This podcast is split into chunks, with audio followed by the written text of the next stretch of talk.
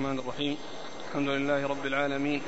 والصلاة والسلام على عبد الله ورسوله نبينا محمد وعلى آله وصحبه أجمعين. أما بعد قال الإمام أبو داود السجستاني رحمه الله تعالى أول كتاب الحروف والقراءات.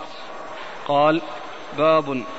قال حدثنا عبد الله بن محمد النفيلي. قال حدثنا حاتم بن إسماعيل. قال حاء وحدثنا نصر بن عاصم قال حدثنا يحيى بن سعيد عن جعفر بن محمد عن أبيه عن جابر رضي الله عنه أن النبي صلى الله عليه وعلى آله وسلم قرأ واتخذوا من مقام إبراهيم مصلى. بسم الله الرحمن الرحيم. الحمد لله رب العالمين. وصلى الله وسلم وبارك على عبده ورسوله نبينا محمد وعلى آله وأصحابه أجمعين. أما بعد يقول الإمام أبو داود السجستاني رحمه الله تعالى آه كتاب الحروف والقراءات. والقراءات يعني هناك آه أحرف نزل بها القرآن وكانت في أول الأمر من أجل التخفيف على الناس. وهناك قراءات. وهنا قال أبو داود الحروف والقراءات. فيحتمل أن يكون يريد بالحروف القراءات فيكون من الألفاظ المترادفة. ويحتمل أن يكون يريد بالحروف الأحرف الأحرف السبعة. لكن الأحرف السبعة سبق أن مرت في كتاب الوتر حيث عقد لها بابا فقال باب أنزل القرآن على سبعة أحرف. والأحرف والقراءات بينها فرق. الأحرف هي اللغات. أحسن ما قيل فيها أنها اللغات أو اللهجات. وذلك أن القرآن أول ما نزل وقد نزل بلغة العرب والعرب متشتتون متفرقون وبينهم الاختلاف والتناحر والتباعد. حتى أن بعضهم لا يكاد يعرف لغة غيره. وقد جاء الإسلام في أول الأمر وقد جاء وقد نزل القرآن في أول الأمر على أحرف أي على لغات. من أجل التخفيف على الناس والتسهيل والتيسير. ولكنه بعد ذلك وفي زمن الخليفة الراشد عثمان بن عفان رضي الله عنه وأرضاه قصر الناس على حرف واحد. على حرف واحد من الأحرف السبعة. وذلك أن الأحرف السبعة كانت نزلت في الأول للتخفيف والتسهيل. وهي وهي عدة لغات من لغات العرب. وبعد أن دخل الناس في الإسلام ووحد الإسلام بين من دخل فيه من العرب وصار العرب أمة واحدة جمع بينهم الإسلام وذلت ألسنتهم واتصل بعضهم ببعض وعرف كل لغة الآخر فلم يكن هناك حاجة إلى بقاء هذه الأحرف لما يترتب على ذلك من الاختلاف. فعثمان رضي الله عنه رأى من المصلحة ومن الفائدة عند جمعه القرآن أن يقتصر على حرف واحد وهو حرف قريش أو لغة قريش وأحرق ما سوى ذلك. وأحرق ما سوى ذلك. ومن المعلوم أن أنه لما كان نزوله أولا من أجل التخفيف والمقصود الذي نزل من أجله القرآن على هذه الأحرف انتهى باتصال العرب بعضهم ببعض وفهم بعضهم لغة لغة الآخرين وأن لغة قريش إذا اقتصر عليها أو على الحرف الذي نزل بها فإن بقية العرب يعرفون ذلك فإن هذا من المصلحة ومن الفائدة. وقد ذكر ابن القيم رحمه الله في كتابه إعلام الموقعين تسعة وتسعين دليلا من أدلة سد الذرائع التي توصل إلى محذور وإلى أمر يحذر وجعل الدليل التاسع والتسعين من هذه الأدلة التسعة والتسعين جمع عثمان رضي الله عنه القرآن على حرف واحد. جمع عثمان رضي الله عنه القرآن على حرف واحد. لأن البقاء عليها يؤدي إلى الاختلاف. ولما كان نزولها كما عرفنا أولا من أجل أنهم كانوا متفرقين وبعد ذلك لم يكن حاجة إلى بقائها اقتصر على حرف واحد. فأورد ابن القيم رحمه الله الدليل التاسع والتسعين من الأدلة التسعة والتسعين فهو في هذا الموضوع الذي هو جمع القرآن على حرف واحد.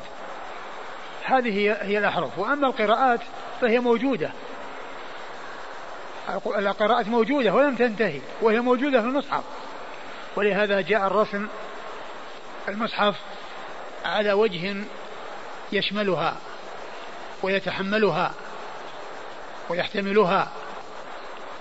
وذلك أنه يكون بالنقط والشكل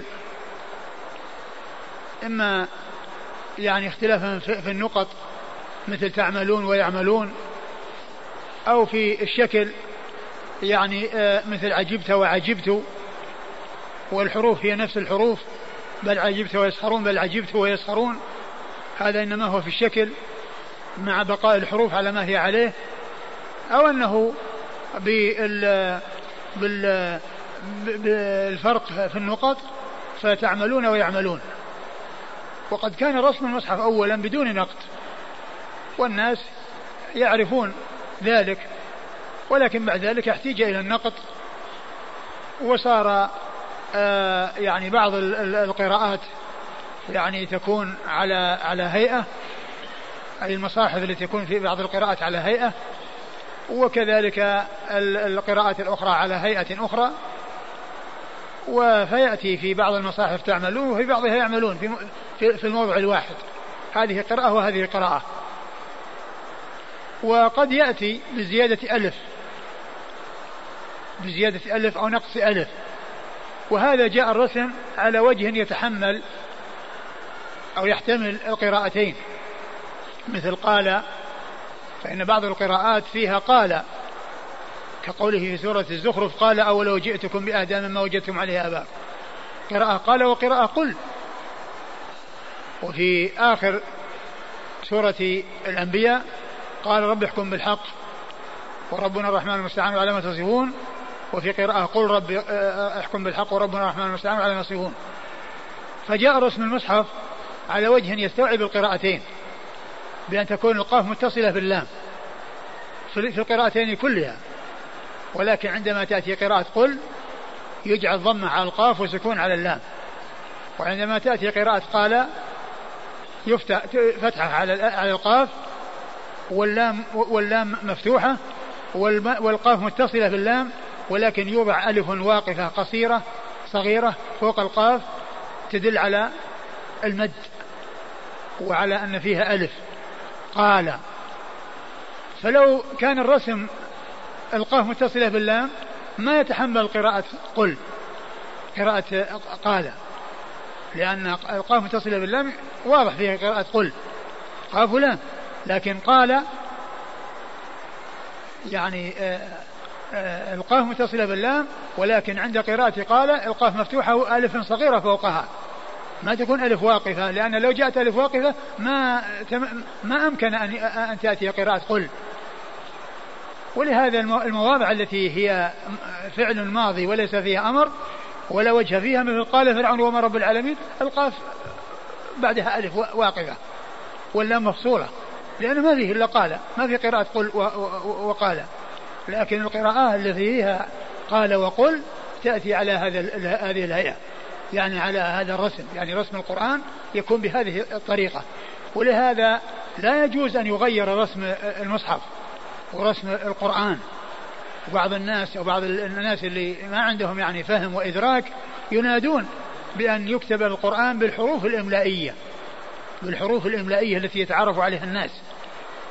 فمعنى عند قراءة قال ما فيه إلا ألف ما فيه إلا ألف. لكن هذه الكتابة على هذا الوضع ما يمكن معها الاحتفاظ بالرسم الذي يتحمل القل ما فيه الاحتفال الذي الاحتفاظ بالرسم الذي يتحمل قل. فلا يجوز أن يغير رسم المصحف عما هو عليه وإنما يبقى يكون بذلك مستوعب للقراءات و آه، وقد يكون في بعضها زيادة حرف منفصل مثل واو أو ما إلى ذلك ولكن هذا يكون في بعض المصاحف يعني القراءة يعني طبعا الرسم الواحد ما يتحمل ولكن يكون في بعض المصاحف آه، آه، التي آه، كان وزعها عثمان رضي الله عنه في الآفاق. يعني وكل كل كل مصحف يعني فيه قراءة أو يعني إشارة إلى قراءات. فالرسم طبعا فيه زيادة واو. وزيادة الواو كما هو معلوم ما تختلف عن نقص الواو. فعلى هذا القراءات والحروف يعني إن كان المراد بالقراءات بالحروف الأحرف فإن المقصود بها اللغات. وإن كان المراد بها القراءات فيكون من عطف الشيء على مثيله وعلى نظيره وهو للتغاير مثل قول الشاعر ألفى قولها كذبا ومينا والمين هو الكذب. ولكن حصل العطف للتغاير بالألفاظ. حصل العطف إنما من أجل التغاير باللفظ مع الاتحاد في المعنى. مع الاتحاد في المعنى. آه، أورد أبو داود حديث جابر بن عبد الله رضي الله عنه أن النبي صلى الله عليه وسلم قال واتخذوا قرأ واتخذوا من مقام إبراهيم مصلى. وذلك في حجة الوداع. وهذا قطعة من حديث جابر الطويل الذي هو أكمل حديث في صفة الحج. أكمل حديث في صفة الحج اللي هو حديث جابر رضي الله تعالى عنه. آه هذا قطعة منه. وقد أورده آه أبو داود في الحج وهنا أورد هذه القطعة منه وهي قوله واتخذوا من مقام إبراهيم مصلى. هذه الجملة. في قراءة واتخذوا من مقام إبراهيم مصلى. قراءة واتخذوا من مقام إبراهيم مصلى. قراءتان واتخذوا بالأمر واتخذوا بالماضي. واتخذوا بالماضي. وقد جاء في بعض آه، آه، آه، الروايات الصحيحة أن عمر رضي الله عنه هو الذي اقترح على النبي صلى الله عليه وسلم أن يتخذ من مقام إبراهيم مصلى. فنزل القرآن مطابقا لما قاله أو لما أشار به عمر رضي الله عنه وهذا من المسائل التي يقولون لها موافقات عمر. موافقات عمر رضي الله عنه. أي أنه يقول القول أو يشير بالقول ثم ينزل القرآن مطابقا له. فقيل لذلك أو أطلق على ذلك أنه موافقة عمر وهي عديدة. منها هذا الموضع ومنها اقتراحها عن يحجب نساءه. ومنها اقتراحها على أنه يعني ما يؤخذ الفداء في أسار بدر. يعني آه ومسائل عديدة يطلقون عليها موافقات عمر.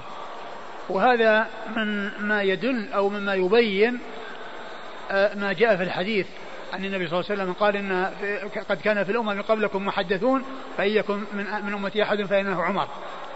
والملهم أو المحدث هو الذي يقول الحق فيكون مطابقا يقول الشيء فيكون مطابقا للصواب ويكون مطابقا للحق.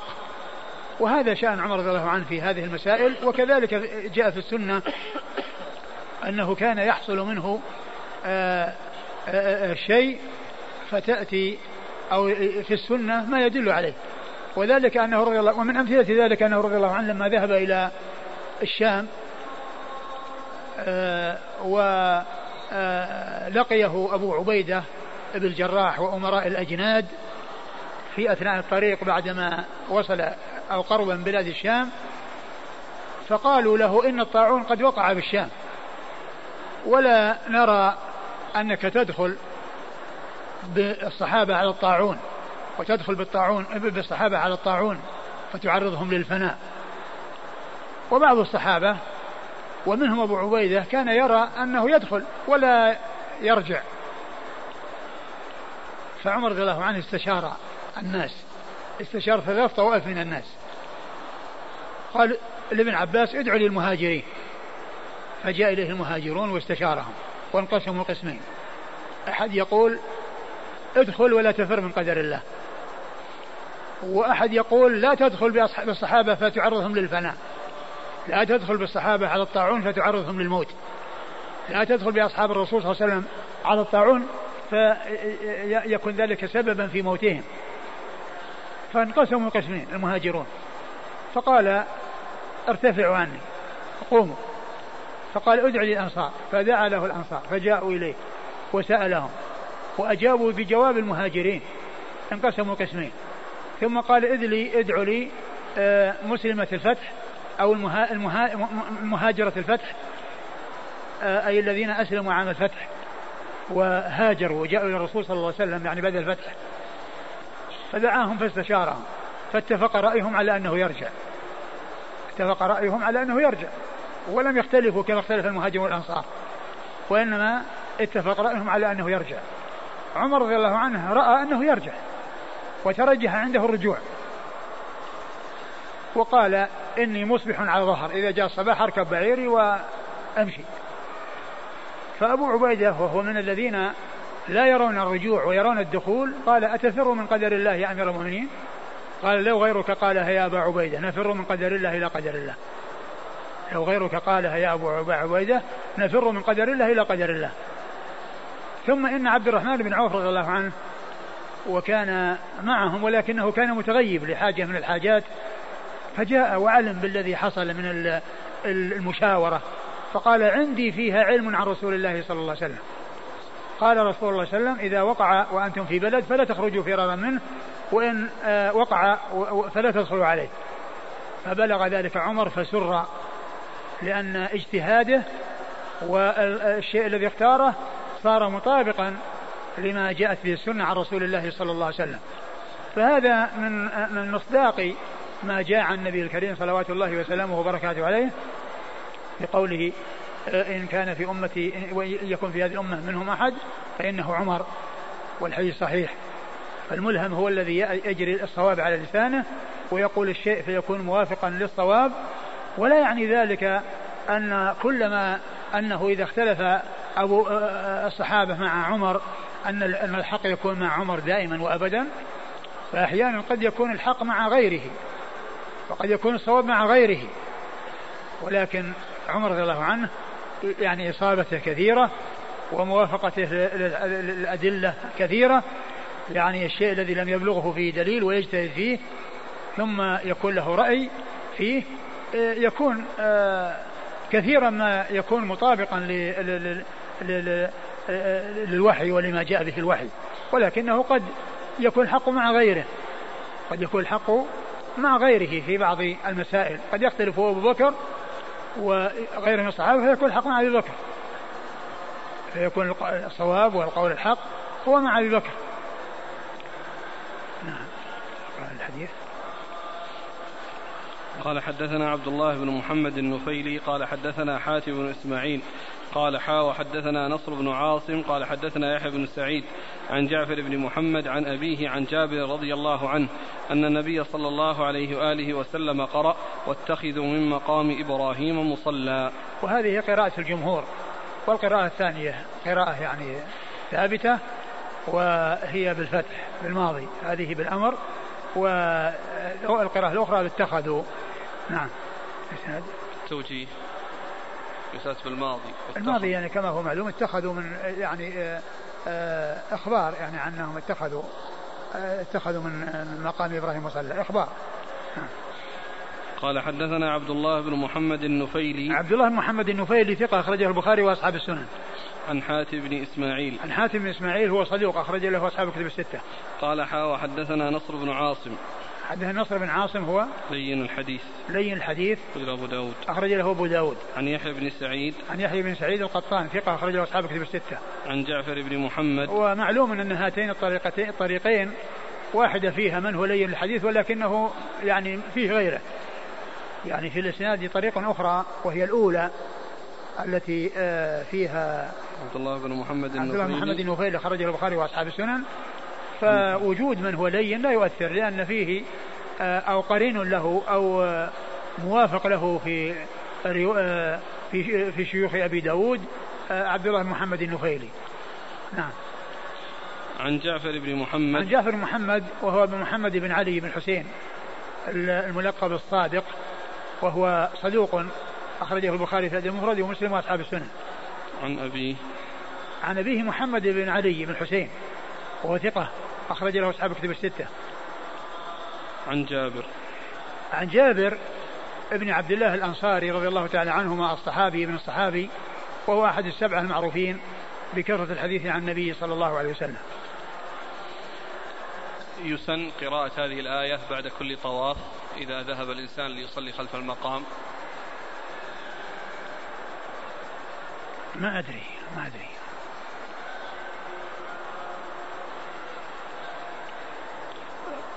يقول الأخ ماذا يعني قول أبي داود رحمه الله في قوله باب؟ ولم يذكر ترجمة ثم ساق هذه الأحاديث. هو ما ذكر أبوابا ولم يذكر إلا باب بدون ترجمة. ذكر بابا واحدا بعد الكتاب بدون ترجمة. ولم يذكر أبوابا تحت هذه هذا الكتاب. والباب مطلق يعني فكأنه باب واحد وأنه آه خاص بالقراءات ويتعلق بالقراءات وبيان القراءات. وكأنه لم يجعل أبوابا لأن لأنها كلها من نوع واحد. كلها من نوع واحد هو بيان قراءات واختلاف قراءات. قال حدثنا موسى يعني بن إسماعيل قال حدثنا حماد عن هشام بن عروة عن عروة عن عائشة رضي الله عنها أن رجلا قام من الليل فقرأ فرفع صوته بالقرآن. فلما أصبح قال رسول الله صلى الله عليه وعلى آله وسلم يرحم الله فلانا كائن من آية أذكرنيها الليلة كنت قد كنت قد أسقطتها. ثم ورد أبو داود حديث عائشة رضي الله عنها أن النبي صلى الله عليه وسلم كان سمع قارئا يقرأ من الليل وقال النبي صلى الله عليه وسلم يرحم الله فلان يعني هذا القارئ الذي سمع قراءته. يعني قال أذكرني آية يعني كنت أسقطتها يعني أسقطها نسيانا. يعني أنه عندما قرأ عندما يقرأ يعني في بعض الأحيان أنه سقطت عليه آية.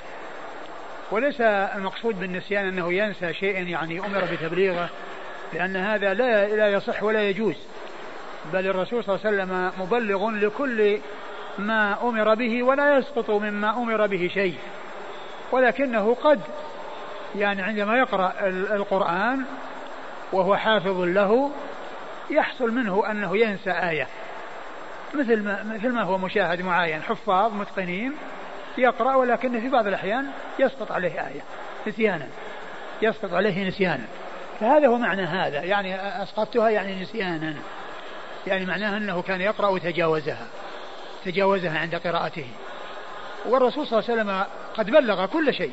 بلغ القرآن وغير القرآن.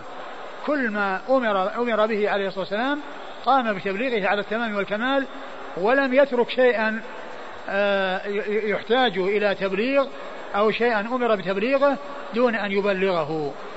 فقد بلغ البلاغ المبين وأدى كل ما عليه صلوات الله وسلامه وبركاته عليه كما جاء عن الإمام الزهري كما ذكره عن البخاري في صحيحه قال من الله الرسالة وعلى الرسول البلاغ وعلينا التسليم. من الله الرسالة الله تعالى منه الرسالة وقد حصل أنه أرسل الرسل. ولقد بعثنا في كل أمة رسولا أن يعبدوا الله ويجتنبوا الطاغوت. فمن الله فمن الله الرسالة. وقد حصل ذلك الذي من الله وهو إرسال الرسل. وعلى الرسول البلاغ وهذا قد حصل. الرسول قد بلغ والرسول قد بلغوا. وعلينا التسليم.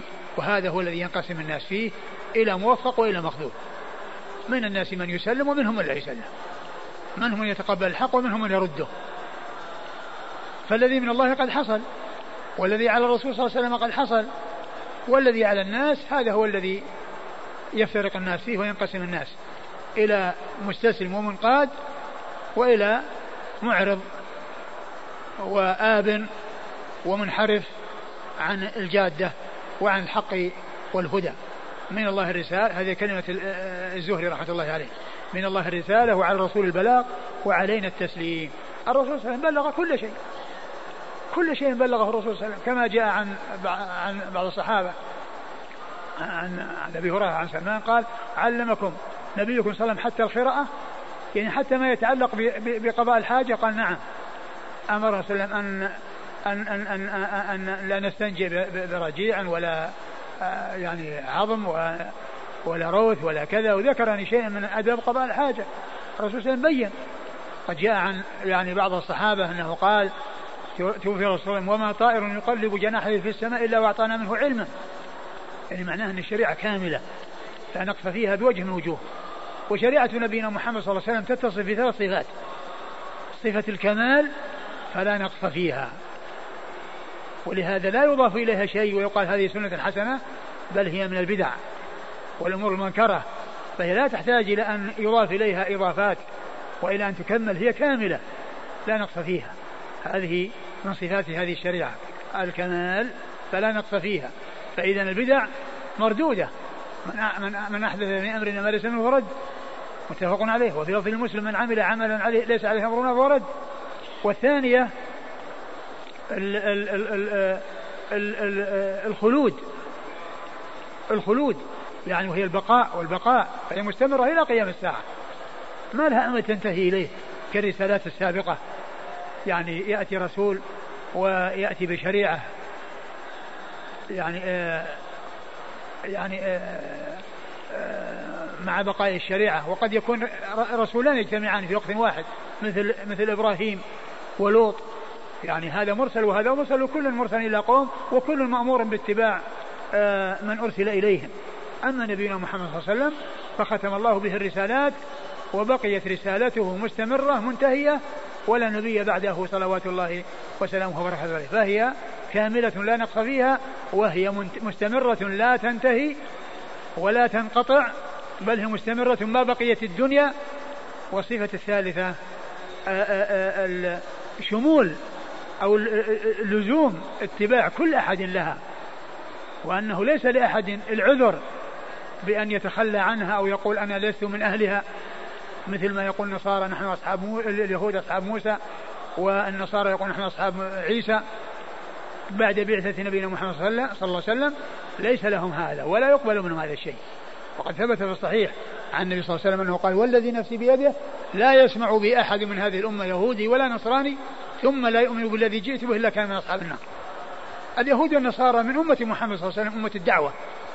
لأن الأمة أمتان أمة دعوة وأمة إجابة أمة الدعوة هم الإنس والجن كل الإنس والجن. من حين بعثته إلى قيام الساعة. صلوات الله وسلامه وبركاته عليه. هذه أمة الدعوة يعني أنهم مدعوون لأن يدخلوا في دينه. ومن لم يدخل في دينه بعد بعثته فإنه ليس له إلا النار. ومن يكفر به من الأحزاب فالنار موعده. وفي هذا الحديث والذي نفسي بيده لا يسمع بأحد من هذه الأمة يهودي ولا نصراني. فقال إن الإعصار واليهود من أمة محمد أي أمة الدعوة. ثم لا يؤمن بالذي جئت به إلا كان من أصحاب النار. والله تعالى يقول في القرآن قال بعض السلف فكنت إذا سمعت الحديث تأملت وجدت مصداقه في القرآن وعندما سمعت هذا الحديث وجدت مصداقه في القرآن قال الله عز وجل ومن يكفر به من الأحزاب فالنار موعده ومن يكفر به من الأحزاب فالنار موعده.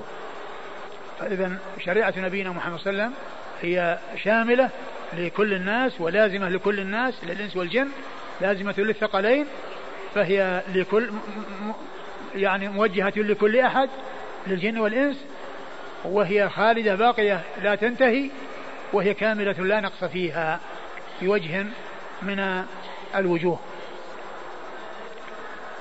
الحديث عن عائشة رضي الله عنها أن رجلا قام من الليل فقرأ فرفع صوته بالقرآن. وهذا يدل على أنه جو على جواز رفع الصوت بالقراءة.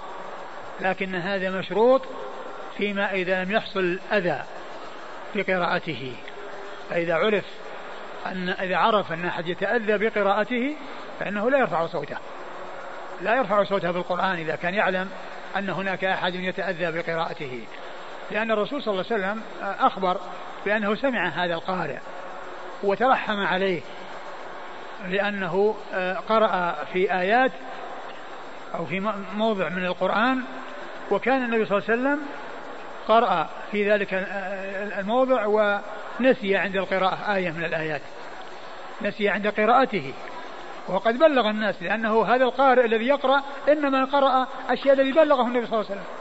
هذا القارئ الذي يقرأ هذه الآية هي إنما جاءت عن طريق إبلاغ الرسول صلى الله عليه وسلم لأن القرآن لا يعرف إلا عن طريق الرسول عليه الصلاة والسلام. وإذا فالرسول نسي قراءتها في وقت من الأوقات. نعم. فلما أصبح قال رسول الله صلى الله عليه وآله وسلم يرحم الله فلانا كائن من آية أذكرنيها الليلة كنت قد أسقطتها. كائن هي قراءة في كأي كأي من آية؟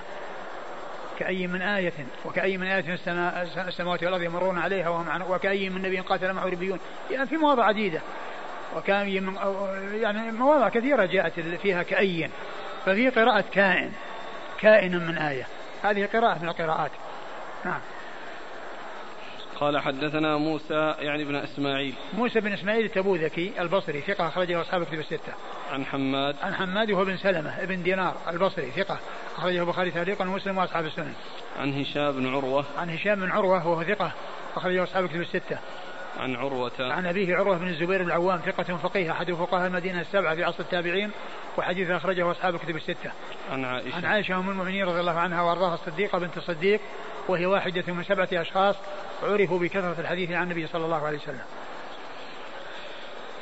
قال حدثنا قتيبة بن سعيد قال حدثنا عبد الواحد بن زياد قال حدثنا خصيف قال حدثنا مقسم مولى ابن عباس قال قال ابن عباس رضي الله عنهما نزلت هذه الآية وما كان لنبي أن يغل في قطيفة حمراء فقدت يوم بدر فقال بعض الناس لعل رسول الله صلى الله عليه وآله وسلم أخذها فأنزل الله عز وجل وما كان لنبي أن يغل إلى آخر الآية.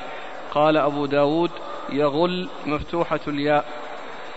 ثم ورد أبو داود حديث ابن عباس. حديث ابن عباس أن أنه كان في عام بدر يعني فقدت يعني آه، قطيفة فقدت قطيفة فقال لعل الرسول أخذها.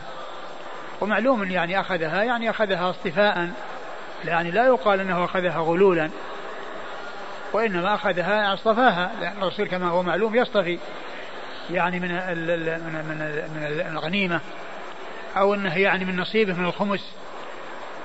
وليس المقصود أنه يعني آه، أنهم يريدون أنه غلى لأن الغلول يعني محرم ولا يضاف إلى الرسول صلى الله عليه وسلم. فأنزل الله هذه الآية وما كان لنبي أن يغل. وفيها قراءتان يغل ويغل. يعني يغل يعني أنه يخون أو يغل يخان يعني قراءة في هذا وقراءة في هذا نعم قال حدثنا قتيبة بن سعيد قتيبة بن سعيد ابن جميل بطريف البغلاني ثقة أخرجه أصحاب كتب الستة. عن عبد الواحد بن زياد. عبد الواحد بن زياد هو ثقة أخرج البخاري أخرج أصحاب الكتب. ثقة أخرجه أصحاب الكتب الستة. عن خصيف عن خصيف بن عبد الرحمن وهو صدوق سيء الحفظ أخرج له أصحاب السنن. صدوق سيء الحفظ أخرج له أصحاب السنن. عن مقسم مولى ابن عباس. عن مقسم مولى ابن عباس وهو ثقة أخرج له. صدوق أخرج البخاري وأصحاب السنن. صدوق أخرجه البخاري وأصحاب السنن. عن ابن عباس. عن ابن عباس عبد الله بن عباس بن عبد المطلب ابن عم النبي صلى الله عليه وسلم وأحد العباد الأربعة من الصحابة وأحد السبعة المعروفين بكثرة الحديث عن النبي صلى الله عليه وسلم. ومعلوم أن ابن عباس رضي الله عنه كان إسلامه بعد الحديبية.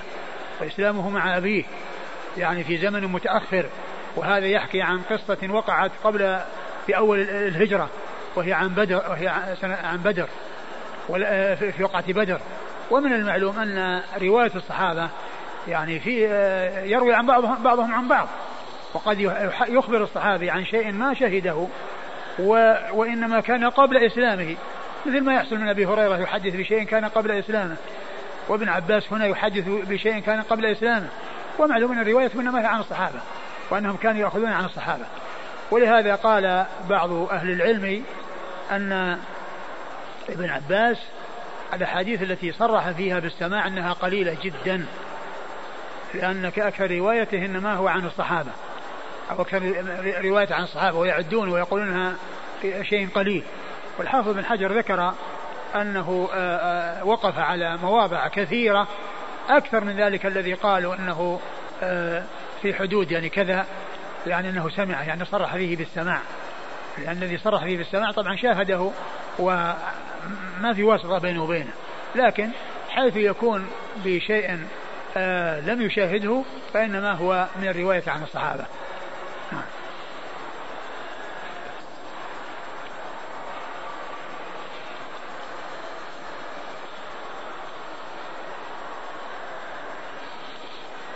قال حدثنا محمد بن عيسى قال حدثنا معتمر قال سمعت أبي قال سمعت أنس بن مالك رضي الله عنه يقول قال النبي صلى الله عليه وآله وسلم اللهم إني أعوذ بك من البخل والهرم.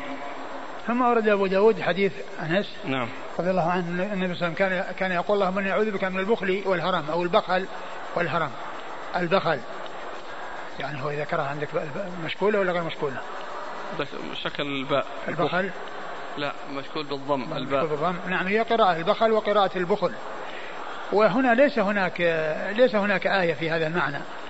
وإنما البخل جاء في القرآن في آه، مواضع متعددة. مثل في سورة الحديد الذين يبخلون يأمرون الناس بالبخل. فإنه جاء البخل وجاء البخل. وعدة قراءات يعني فيها منها البخل. فهذا دعاء. وليس هناك آية بهذا اللفظ. ليس هناك آية بهذا اللفظ. ولكن وهي غير مطابق للباب الذي ذكره. اللهم إلا أن يقال أن أن الذي جاء في الحديث آه، يعني مثل الذي جاء في في القرآن أن أنه جاء على أن هذا جاء على روايتين وذاك جاء على يعني هناك تعدد القراءة وهنا تعدد الرواية. يعني رواية بالفتح آه، الباء والخاء ورواية بضم الباء وسكون الخاء. نعم. قال حدثنا محمد بن عيسى. محمد بن عيسى هو الطباع وهو ثقة أخرج له. البخاري تعليقا البخاري تعليقا ومسلم. لا البخاري تعليقا وأبو داود. البخاري تعليقا وأبو داود والترمذي في الشمال والنسائي وابن ماجه. عن معتمر. عن معتمر بن سليمان بن طرخان التيمي ثقة أخرج له أصحاب الكتب الستة. عن أبي عن أبيه سليمان بن طرخان وهو ثقة أخرج له أصحاب الكتب الستة. عن أنس.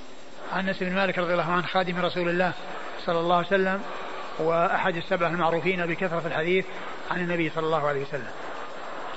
قال حدثنا قتيبة بن سعيد قال حدثنا يحيى بن سليم عن إسماعيل بن كثير عن عاصم بن لقيط بن صبرة عن أبيه لقيط بن صبرة رضي الله عنه أنه قال كنت وافد بني المنتفق أو كنت وافد. كنت وافد بني المنتفق أو في وفد بني المنتفق. إلى رسول الله صلى الله عليه وآله وسلم فذكر الحديث فقال يعني النبي صلى الله عليه وآله وسلم لا تحسبن ولم يقل لا تحسبن. يعني هذا حديث لقيط بن صابر رضي الله عنه أن النبي قال في قراءة لا لا تحسبن بكسر السين. والقراءة الثانية لا تحسبن. يعني في قراءة لا تحسبن وقراءة لا تحسبن. يعني أنه سمعه يقول تحسبن ولم يعني يقول تحسبن. ولكن القراءة المشهورة والمعروفة لا تحسبن فتح فتح السين. فهذه قراءة وهذه قراءة. نعم. قال حدثنا قتيبة بن سعيد عن يحيى بن عن يحيى بن سليم. يحيى بن سليم. صدوق سيء الحفظ أخرجه أصحاب الكتب. صدوق سيء الحفظ. أخرجه أصحاب الكتب. نعم. أصحاب الكتب الستة نعم. عن إسماعيل بن كثير. عن إسماعيل بن كثير وهو ثقة. أخرج البخاري تعليقا وأصحاب السنن. البخاري تعليقا وأصحاب السنن. عن عاصم بن لقيط بن صبرة. عن عاصم بن لقيط وهو ثقة أخرج له. البخاري في الأدب المفرد وأصحاب السنن. البخاري في الأدب المفرد وأصحاب السنن. عن أبيه عن أبيه وهو كذلك. صحابي أخرج له البخاري في الأدب المفرد وأصحاب السنن. واللي قبله ذاك أخرجه البخاري اللي هو إسماعيل. إسماعيل بن كثير نعم. أخرج له. البخاري في الأدب المفرد وأصحاب السنن كل الثلاثة. كل الثلاثة المتوالون البخاري في الأدب المفرد وأصحاب السنن قال حدثنا محمد بن عيسى قال حدثنا سفيان قال حدثنا عمرو بن دينار عن عطاء عن ابن عباس رضي الله عنهما أنه قال لحق المسلمون رجلا في غنيمة له فقال السلام عليكم. فقتلوه وأخذوا تلك الغنيمة. فنزلت ولا تقولوا لمن ألقى إليكم السلام لست مؤمنا تبتغون عرض الحياة الدنيا تلك الغنيمة. ثم ورد أبو داود حديث ابن عباس أن أن جماعة من المسلمين يعني آه، كانوا يقاتلون الكفار فلحقوا بصاحب غنيمة فغنيمة تصير غنم يعني مجموعة من الغنم. فلما جاءوا إليه قال السلام عليكم فهم ظنوا أنه أنه قال ذلك من أجل أن يعني يسلم على نفسه وعلى آه، يعني آه، غنيمته. فيعني فقالوا إنما قال ذلك من أجل السلامة. ظنوا أنه ما حصل ذلك منه يعني ظاهرا وباطنا. فنزلت الآية ولا تقولوا لمن قال عليكم السلام لست مؤمنا؟ يعني معنى أنهم أخذوا ماله وقتلوه ونزلت الآية في ولهذا قال آآ تبتغون عرض الحياة الدنيا ولا تقول عرض الحياة الدنيا أي تلك الغنيمة. يعني عرض الحياة الدنيا المقصود بها تلك الغنيمة. نعم. ولهذا قال كذلك كنتم من قبل. يعني جاء في الآية في آية كذلك كنتم من قبل. يعني أنتم كان الحالة التي كان عليها الآن هو كان, كان كنتم عليها أنتم من قبل. نعم. وش القراءات؟ السلام والسلام. السلام والسلام. السلام يعني استسلام الاستسلام نعم. قال حدثنا محمد بن عيسى عن سفيان. محمد بن عيسى مر ذكره وسفيان هو بن عيينة. ثقة أخرج له أصحاب كتب الستة. وعمرو هو بن دينار. ثقة أخرج له أصحاب كتب الستة. وعطاه هو بن أبي رباح. أخرج له أصحاب كتب الستة. ثقة. وابن عباس مر ذكره. قال حدثنا سعيد بن منصور قال حدثنا ابن أبي الزناد قال حا وحدثنا محمد بن سليمان الأنباري قال حدثنا حجاج بن محمد عن عن ابن أبي الزناد وهو أشبع عن أبيه عن خارجة بن زيد بن ثابت عن أبيه رضي الله عنه أن النبي صلى الله عليه وآله وسلم كان يقرأ غير ولم يقل سعيد كان يقرأ. ثم أرد أبو داود آه، حديث زيد بن ثابت رضي الله عنه. أن الإنسان كان يقرأ غير أولي الضرر يعني والقراءة الثانية غير أولي الضرر غير أولي الضرر ويعني فهنا إشارة إلى هذه القراءة. ومعلوم أن فيها قراءات. يعني غير وغير وغيري نعم. قال حدثنا سعيد بن منصور. سعيد بن منصور ثقة أخرجه أصحاب الكتب الستة. عن ابن أبي الزناد. ابن أبي الزناد هو عبد الرحمن بن أبي الزناد. وهو صدوق نعم. أخرجه البخاري في الأدب المفرد في تعليقا ومسلم في المقدمة وهو أصحاب السنة. وعبد الرحمن هذا هو الذي يكن هو أكبر أولاد أبيه أبو الزناد.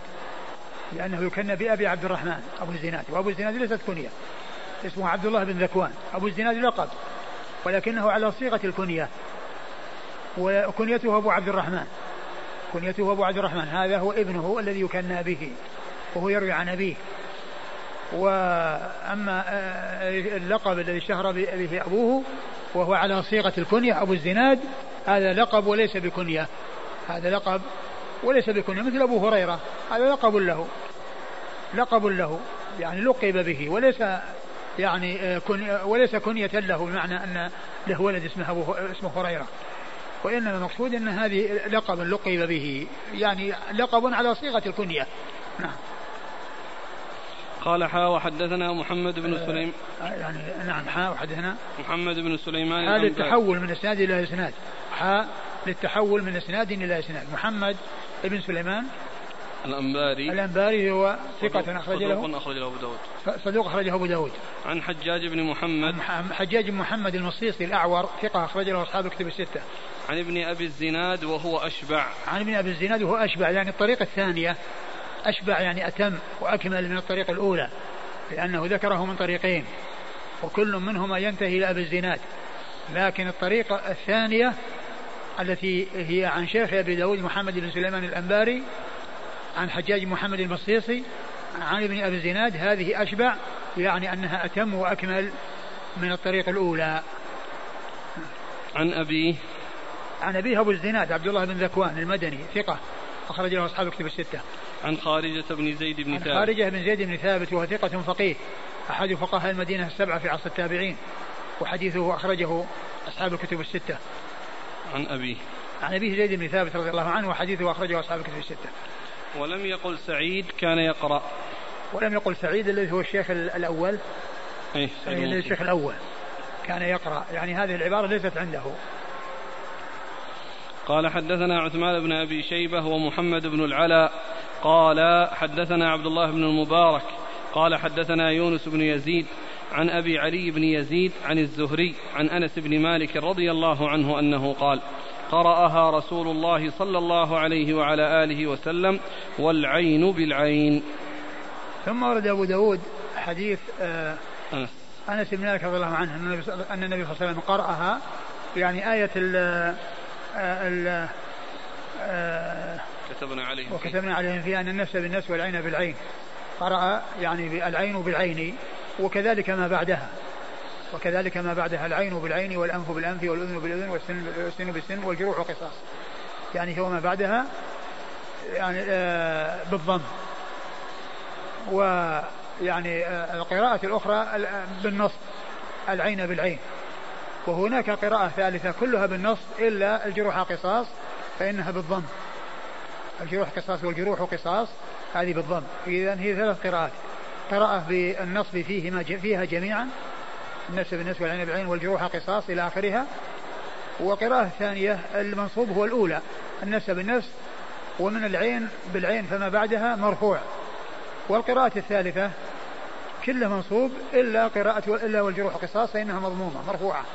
والجروح قصاص والقراءة ثابتة وصحيحة ولكن الإسناد الذي جاء هنا هو إسناد آه، فيه مجهول وأما القراءة فالقراءة فهي ثابتة نعم. قال حدثنا عثمان بن أبي شيبة عثمان بن أبي شيبة ثقة اخرج له أصحاب كتب الستة إلا النس... إلا الترمذي وإلا النسائي فقد أخرج له في عمل اليوم والليلة. ومحمد بن العلاء محمد بن العلاء بن كريب أبو كريب محمد بن علاء بن كريب أبو كريب ثقة أخرج له حديثه وأصحاب كتب الستة. عن عبد الله بن المبارك عن عبد الله بن المبارك المروزي ثقة أخرج له أصحاب كتب الستة. عن يونس بن يزيد عن يونس بن يزيد الأيلي وهو ثقة أخرج له أصحاب كتب الستة. عن أبي علي بن يزيد. عن أبي علي بن يزيد وهو أخوه أخو أخو يونس بن يزيد. يعني أخ يروي عن أخيه وهو مجهول أخرج حديث أبو داود والترمذي. عن الزهري عن الزهري محمد بن مسلم بن عبيد الله بن شهاب محمد بن مسلم بن عبيد الله بن شهاب الزهري ثقة أخرج له أصحاب كتب الستة. عن أنس. عن أنس بن مالك رضي الله عنه وقد مر ذكره. قال حدثنا نصر بن علي قال حدثنا أبي قال حدثنا عبد الله بن المبارك قال حدثنا يونس بن يزيد عن أبي علي بن يزيد عن الزهري عن أنس بن مالك رضي الله عنه أن رسول الله صلى الله عليه وآله وسلم قرأ وكتبنا عليهم فيها أن النفس بالنفس والعين بالعين. وهذا مثل الذي قبله. نعم. قال حدثنا نصر بن علي. نصر بن علي ابن نصر بن علي ابن نصر بن علي الجهضمي. وهو ثقة أخرج له أصحاب كتب الستة. عن أبيه. نعم. وقد أخرج ثقة أخرج له أصحاب كتب الستة. عن عبد الله المبارك عن يونس بن يزيد عن أبي عبد الله المبارك والباقين هم رجال الإسناد الأول. قال حدثنا النفيلي قال حدثنا زهير قال حدثنا فضيل بن مرزوق. عن عطية بن سعد العوفي قال قرأت على عبد الله بن عمر رضي الله عنهما الله الذي خلقكم من ضعف. فقال من ضعف. قرأتها على رسول الله صلى الله عليه وآله وسلم كم قرأتها على رسول الله صلى الله عليه وآله وسلم كما قرأتها علي فأخذ علي كما أخذت عليك. بعده قال حدثنا محمد بن يحيى القطعي قال حدثنا عبيد يعني بن عقيل عن هارون عن عبد الله بن جابر عن عطية عن أبي سعيد رضي الله عنه عن النبي صلى الله عليه وآله وسلم من ضعف. ثم ورد أبو داود حديث حديث بن عمر. حديث عبد الله بن عمر وحديث أم سلمة. أبي سعيد. وحديث أبي سعيد حديث ابن عمر ثم حديث أبي سعيد. وكلها تتعلق بالله الذي خلقكم خلقهم من ضعف. أو في قراءة ضعف. فأورد أولا حديث ابن عمر أنه قال عطية بن عوف قال عطية بن سعد العوفي قال قرأت على عبد الله بن عمر الله الذي خلقكم من ضعف. فقال من ضعف. يعني قرأ عليه الله الذي خلقكم من ضعف. فقال له من ضعف. يعني أن أنها بالضم بضم الضاد بدل فتحها. وقال إني قرأتها على النبي صلى الله عليه وسلم وأنني قلت كما قلت وأنه آه، أخذ علي أخذ علي كما أخذت عليك. يعني معناه أنه آه، آه، قال لي ضعف. يعني بدل بدل ضعف. وهما قراءتان. خلقكم من ضعف ومن ضعف. نعم.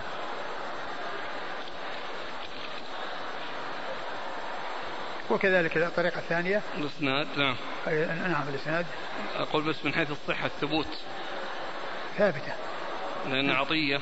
نعم هو فيه كلام ولكنها هو فهو مدلس. أيضا مع ما قيف مدلس ولكن هنا قال قرأته الأول يعني في, في اتصال. لا قولهم صدوق يخطئ كثيرا. نعم صدوق يخطئ كثيرا. يعني آه القراءة ثابتة قراءة ثابتة الإسناد يعني مثل مثل اللي قبل والعين بالعين نعم نعم صحيح الألباني صحح الحديث ما أدري هل هناك شواهد أو هناك يعني آه نعم قال حدثنا النفيلي عن زهير زهير بن معاوية ثقة أخرج له أصحاب كتب الستة. عن فضيل بن مرزوق. فضيل بن مرزوق. صدوق يهم. صدوق يهم أخرج له. البخاري في رفع اليدين ومسلم وأصحاب السنن. البخاري في رفع اليدين ومسلم وأصحاب السنن. عن عطية بن سعد العوفي. لا قبل. ها؟ ما فيه ما في عبيد. يأتي في السند الثاني. نعم. عن عطية بن سعد العوفي وهو صدوق يخطئ كثيرا ويدلس في البخاري في المفرد وأبو داود والترمذي وابن ماجه. البخاري في المفرد وأبو داود والترمذي وابن ماجه. عن عبد الله بن عمر. عن عبد الله بن عمر بن الخطاب رضي الله تعالى عنهما أحد العبادله الأربعة من الصحابة وأحد السبعة المعروفين بكثره الحديث عن النبي صلى الله عليه وسلم.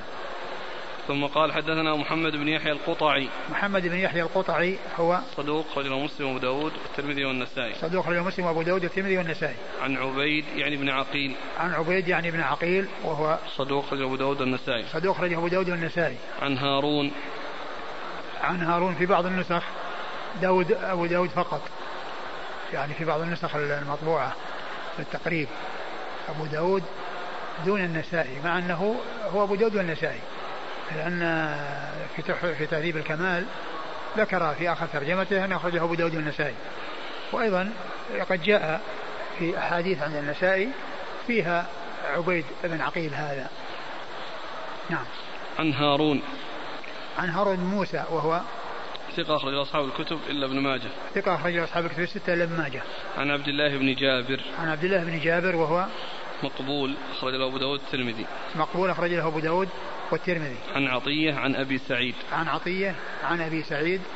آه، أبو سعيد آه، هو سعد بن مالك بن سنان الخدري رضي الله تعالى عنه عنه الصحابي الجليل وهو أحد السبعة المعروفين بكثرة الحديث عن النبي صلى الله عليه وسلم.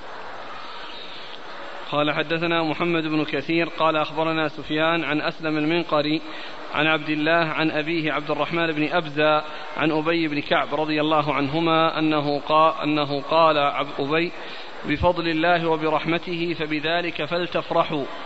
قال أبو داود بالتاء. ثم ورد أبو داود حديث آه، آه، قال قال أبي.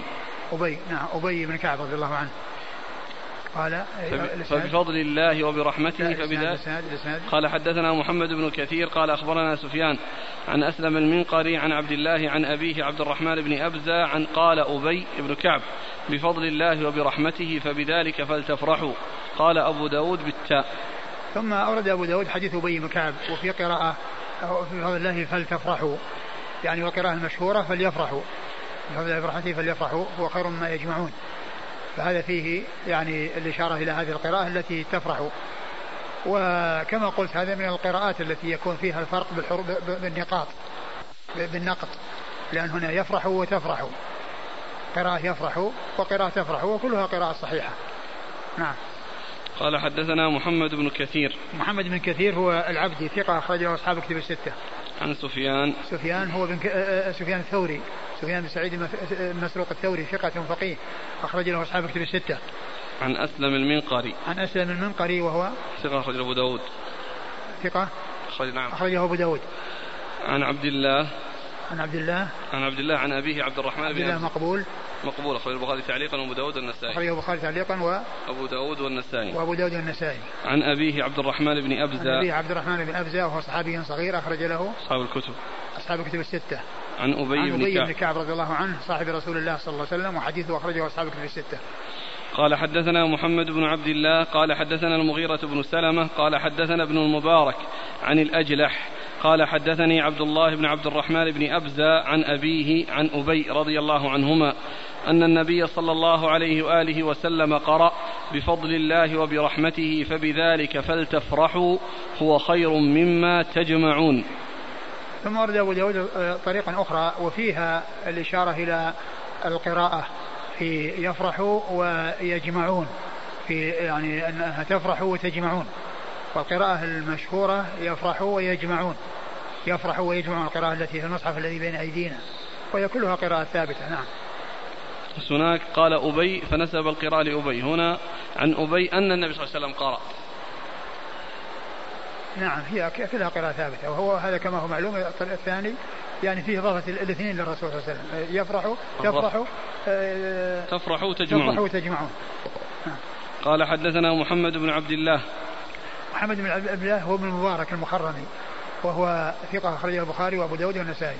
عن المغيرة بن سلمة. عن المغيرة بن سلمة وهو ثقة أخرج البخاري تعليقا ومسلم وأبو داود والنسائي بن ماجه. ثقة البخاري تعليقا ومسلم وأبو داود والنسائي بن ماجه. والنسائي بن ماجه. عن ابن المبارك عن الأجلح. عن المبارك عن الأجلح والأجلح هو صدوق أخرج البخاري في المفرد وأصحاب السنن. صدوق أخرج البخاري في المفرد وأصحاب السنن. عن عبد الله بن عبد الرحمن بن أبزة عن أبيه عن أبي. وقد مر ذكرهم.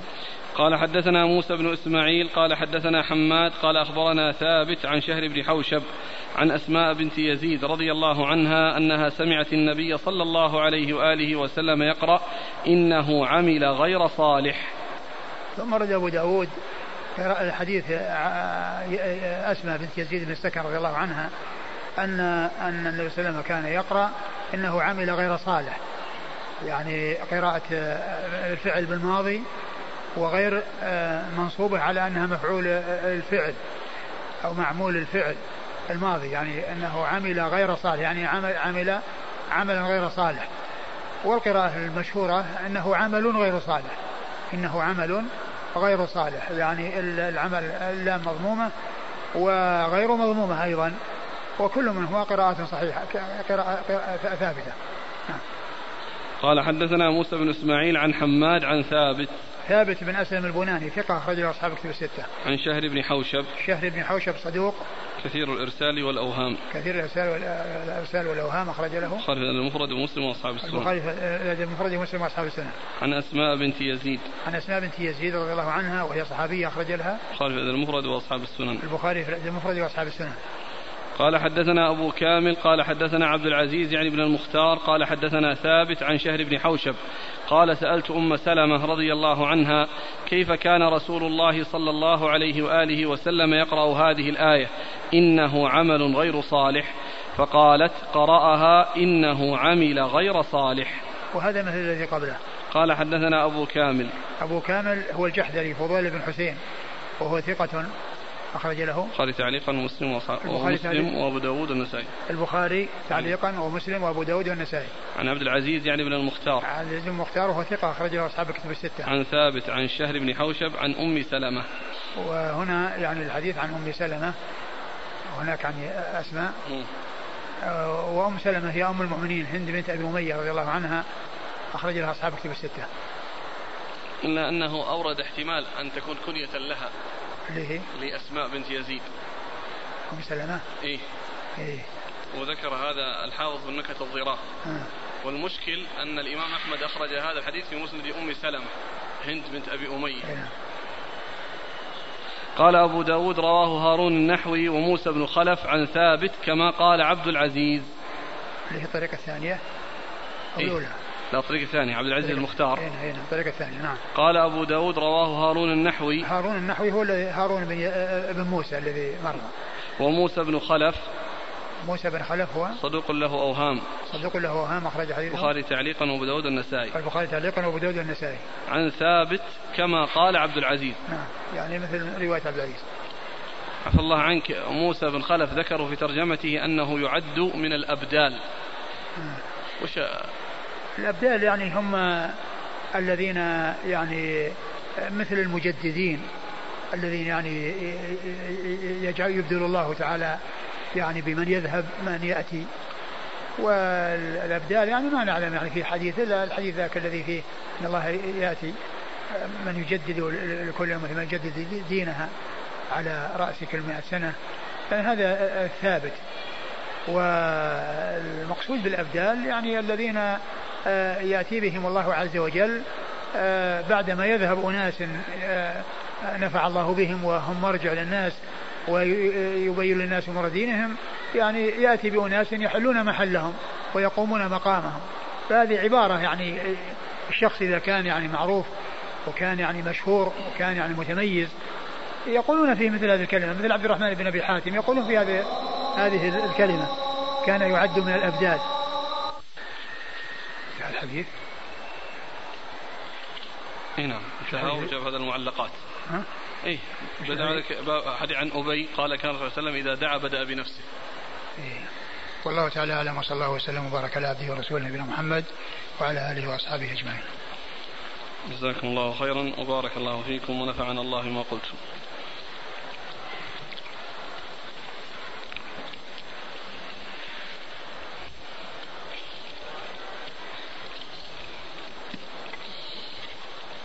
يقول السائل هل يستحب تعلم القراءات والاشتغال بذلك عن الفقه في الدين؟ كون الإنسان يشتغل بها عن الفقه في الدين ما هو طيب يعني يتفقه في الدين ويتعلم القراءات يجمع بين الحسنيين. وهل يستحب القراءة وهل يستحب القراءة بإحدى هذه القراءات في هذه البلاد بلاد الحجاز؟ البلاد التي كانت نشأت على قراءة معينة ما يصلح أنه يقرأ بغير هذه القراءة لأن هذا يشوش على الناس. يشوش على الناس. وإنما للتعلم كل إنسان يتعلم ويقرأ يعني بالقراءات من أجل التعلم. هذا طيب. أما كونه يأتي إلى بلاد يعني لا يعرفون إلا قراءة واحدة ثم يصلي بهم ويقرأ بقراءة آه، تشوش عليهم هذا ما يصلح. ما حكم التجويد؟ التجويد يعني آه، من الأمور المستحبة. من الأمور المستحبة. يعني كل إنسان يعني يقرأ قراءة مجودة يعني هذا من الأمور المستحبة. وسبق آه، أن ذكرت فيما مضى يعني في مواضع في مناسبات متعددة كلام الحافظ بن حجر الذي ذكره عند شرح حديث ابن مسعود أهذا كهذ الشعر في صحيح البخاري. قال لا خلاف بين يعني أنه بين أهل العلم وعبارة قريب منها ان أن القراءة يعني بالتجويد أنها أحسن وأنها أفضل وأن القراءة يعني أنه يجوز القراءة يعني بدونه. رجل حافظ غير مجود ورجل مجود غير حافظ أيهما يقدم للصلاة والله الإنسان الذي حافظ لأكثر حفظا الذي أكثر حفظا إذا كانت قراءته يعني سليمة يعني فهو أولى. ما هو السبب في الاختلاف في القراءات؟ وما منشأ ذلك رغم أن القراء أخذوا عن أئمة محدودين وما أثر هذا الخلاف في الأحكام؟ هو كما هو معلوم هو أصلا آه، أصله يعني مأخوذ عن الرسول صلى الله عليه وسلم والقراءة إنما هي مأخوذة عن الرسول صلى الله عليه وسلم. ومن أين تأتي القراءات من غير الرسول عليه الصلاة والسلام؟ من أين تأتي القراءات؟ إلا من الرسول عليه الصلاة والسلام. فالقراءات هي مأخوذة عن النبي عليه الصلاة والسلام ولكنها اشتهرت يعني بقراءات أناس معينين وإلا فإنها يعني أصلها عن الرسول عليه الصلاة والسلام. هل لبس الجاكيت الأحمر الصم فوق الثوب الأبيض أو غيره من الألوان من من الباب المنهي عنه الوارد عن النبي صلى الله عليه وسلم في لبس الأحمر؟ والله ورد يعني في حديث إن يعني في حديث يدل على لبسه وحديث يدل على عدم لبسه وقيل أن المقصود من ذلك أنه إذا كان خالصا. يعني أن النهي يحمل على ما إذا كان خالصا. أما إذا كان ومعه غيره فلا إشكال فيه. الإشكال أن هذا جاكيت يلبسه على ثوب. يعني الجاكيت مو طويل بس فهل يدخل القطعة الواحدة تعتبر في النهي أو جميع الثوب إذا كان أحمر هو هنا النهي؟ والله يعني يبدو أن اللبس هو القطعة لكل قطعة لكل قطعة. ما يكون يعني معناه لو كان مشكل يعني يكون مثلا عليه ثوب وعليه يعني ثوب آخر يعني أحمر يعني يزول المحذور لا. يقول في اختبار القرآن نحن نكتب الآيات القرآن بالكتابة الإملائية فهل هذا يدخل في باب الرخصة أو لا يجوز لنا؟ الإنسان الذي يعرف القراءة يعني يكتبها أقول يكتبها على على رسمها وما دام أن الإنسان يعني يكتب يعني كتابة خاصة لنفسه وهو لا يعرف القراءات فله أن يكتب يعني لأن كتابة هذه هي مرجع للقرآن لا تعتبر مرجعا للقرآن. هل صحيح أن المقام كان ملاصقا للكعبة ثم حول من مكانه في زمن قولان. عمر؟ فيه قولان مشهوران. ذكرهما ابن كثير وأنا ذكرت في الفوائد المنتقات آه، القولين والذين قالوا أو الذي المستندات التي جاء فيها يعني كونه آه، في مكانه اللي هو فيه الآن أو أنه كان تحت الكعبة ثم أخر فيعني يعني هما مشكوران. نعم. يقول وهل يجوز تحريكه من مكانه في زمننا للمصلحة؟ والله في خلاف في هذا الزمان هل هل يؤخر أو لا يؤخر. ولكن كونه يعني يبقى في مكانه وقبل ذلك كان آه، يحجز قطعة. يعني لأنه كان فيما مضى يعني مثل الغرفة. يعني على شكل شكل غرفة. إلى عهد قريب. وفي زمن الملك فيصل رحمه الله جاء جعل على هذا الوضع الذي هو عليه يعني كأن عمود الآن عمود كبيرة. يعني ما يؤثر. وأيضا صار يعني على وجه مدور بحيث أنه ما يؤثر ما له آه، يعني آه، زوايا. بحيث أنها تؤثر. قبل كان في حجرة يعني شكل حجرة يعني مرتفعة يعني زي الحجر. وفيه آه، شبوك يعني من جميع الجهات. والآن جعل في هذه الزجاجة التي هي على شكل عمود.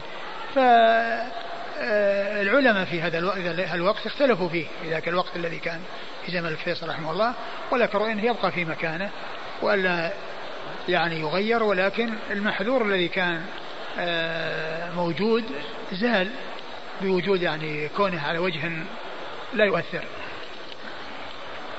إذا ذكرت شخصا بما يكره. لكن على القول على القول بأنه يعني كان عند المقام عند الحجر ثم أخر يعني آه، التأخير يعني ما فيه إشكال سائر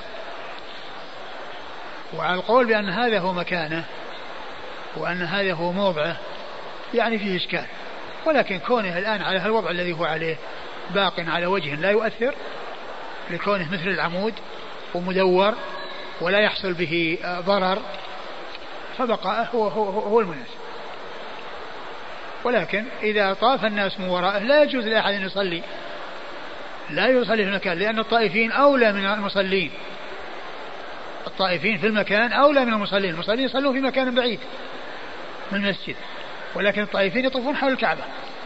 فالذي يأتي ويطوف هو يصلي عند المقام مع كثرة الزحام هذا غلط. هذا خطأ لأن هذا إيذاء للناس وإضرار بالناس.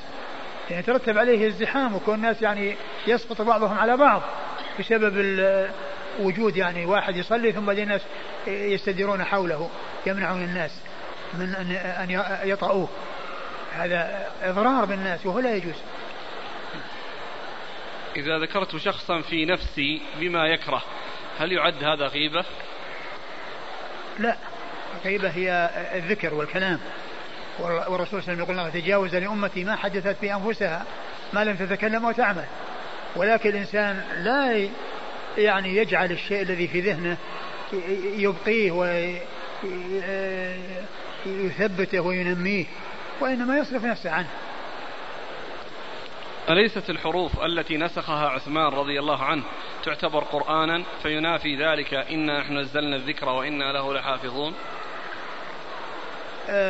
معلوم أن أن الذي آه حفظ القرآن على على وضعه هذا هو حفظه. وأما تلك كانت نزلت من أجل التخفيف والذي نزلت من أجل الهزال لأنه قبل يعني كان يقول آه طلب الزيادة ثم طلب الزيادة حتى وصل عند سبعة أحرف وصل عند سبعة أحرف ولهذا الصحابة رضي الله اتفقوا على هذا وأقروا عثمان على هذا العمل. فلو كان ذلك أمرا لازما وأمرا متحتما ما تركوه. وإذا فالقرآن محفوظ. يعني الشيء الذي يعني الذي هو لا بد منه. وأما الشيء الذي نزل من أجل التخفيف والذي نزل من أجله زال وانتهى الذي من أجله زال وانتهى هذا ما يقال أنها ترك شيئا تكفل الله بحفظه. لأن هذا الموجود هو اللي تكفل الله بحفظه. القرآن الذي هو على حرف واحد مشتمل على القراءات. هل في الحديث لو أن فيكم محدثون لكان عمر دليل على أن عمر رضي الله عنه أفضل الصحابة؟ لا أبدا. هذا يدل على على فضله لا على أفضليته. يدل على فضله لا على أفضليته. ومعلوم أن أبا بكر أفضل منه وقد قال النبي صلى الله عليه وسلم فيه شيء يدل على أنه لا يمكن أن يساويه أحد. لأن هنا يمكن يكون هناك أحد. ما هو معناه أن, أن هذا الذي حصل لعمر أنه مقصور عليه؟ لكن الذي قصر على أبي بكر الحديث الذي رواه مسلم في صحيح عن جندب بن عبد الله البجلي أن النبي قال سمعت رسول الله صلى الله عليه وسلم قبل أن يموت بخمس يقول إني أبرأ إلى الله أن يكون لي منكم خليل. فإن الله اتخذني خليلا كما اتخذ إبراهيم خليلا. ولو كنت متخذا من أمتي خليلا لاتخذت أبا بكر خليلا. أخبر عن أمر لا يكون أن لو كان كيف يكون.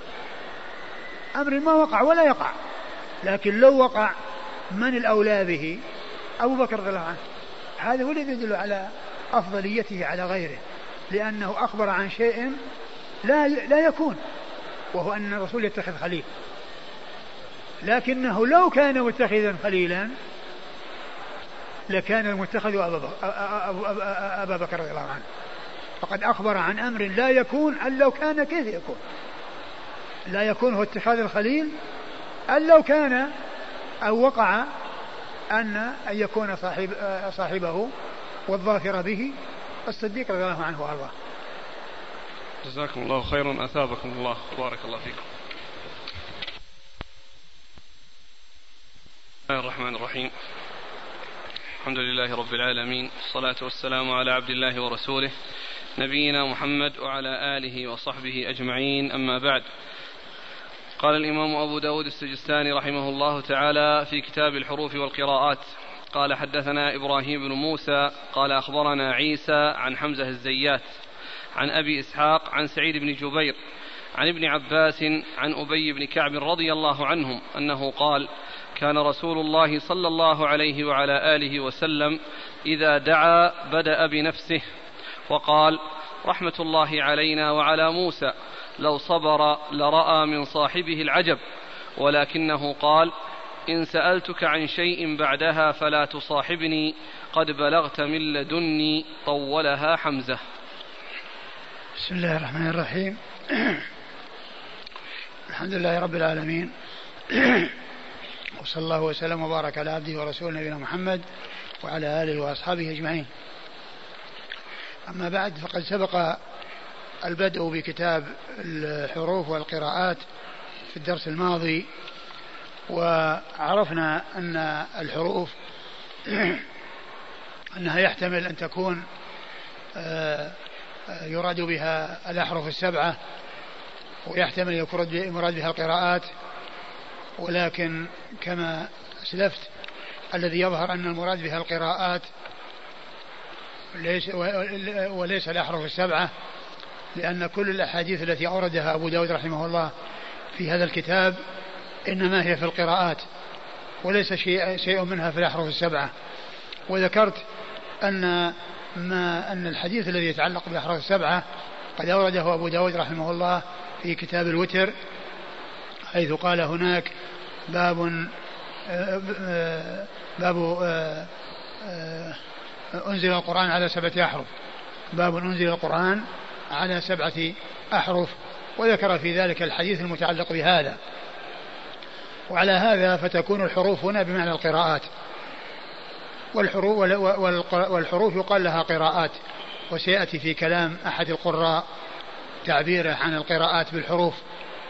في آه، كلامي أو في آه، آه، التعليق أو الإشارة إلى ما تضمنته هذه الأحاديث التي أوردها أبو داود رحمه الله في هذا الكتاب الذي هو كتاب الحروف والقراءات.